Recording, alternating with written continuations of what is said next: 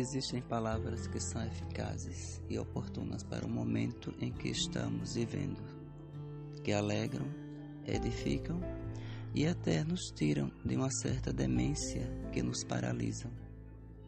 Elas alimentam a nossa alma e nos mantêm vivos, acesos para enfrentar as adversidades.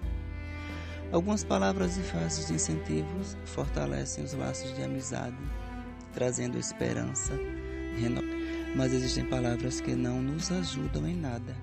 Pelo contrário, atrapalham certas situações que, ao invés de colaborarem, acabam enrolando toda uma situação, desfavorecendo um dos lados envolvidos. Mas aqui para nós tem pessoas que são mestres em soltar dardos inflamados na hora errada.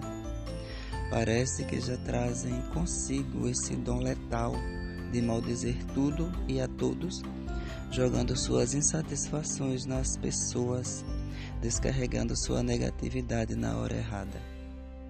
Essas pessoas trazem em si um desamor prático, que não perdem a oportunidade de colocá-lo à amostra para que as pessoas a, a conheçam e se sintam intimidadas.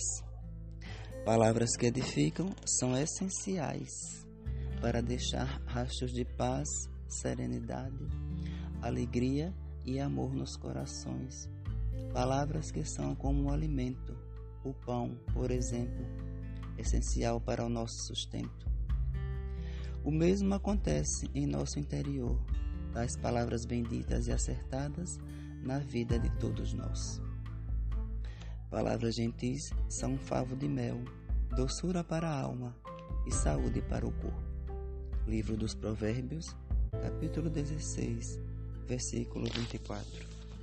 Boa madrugada.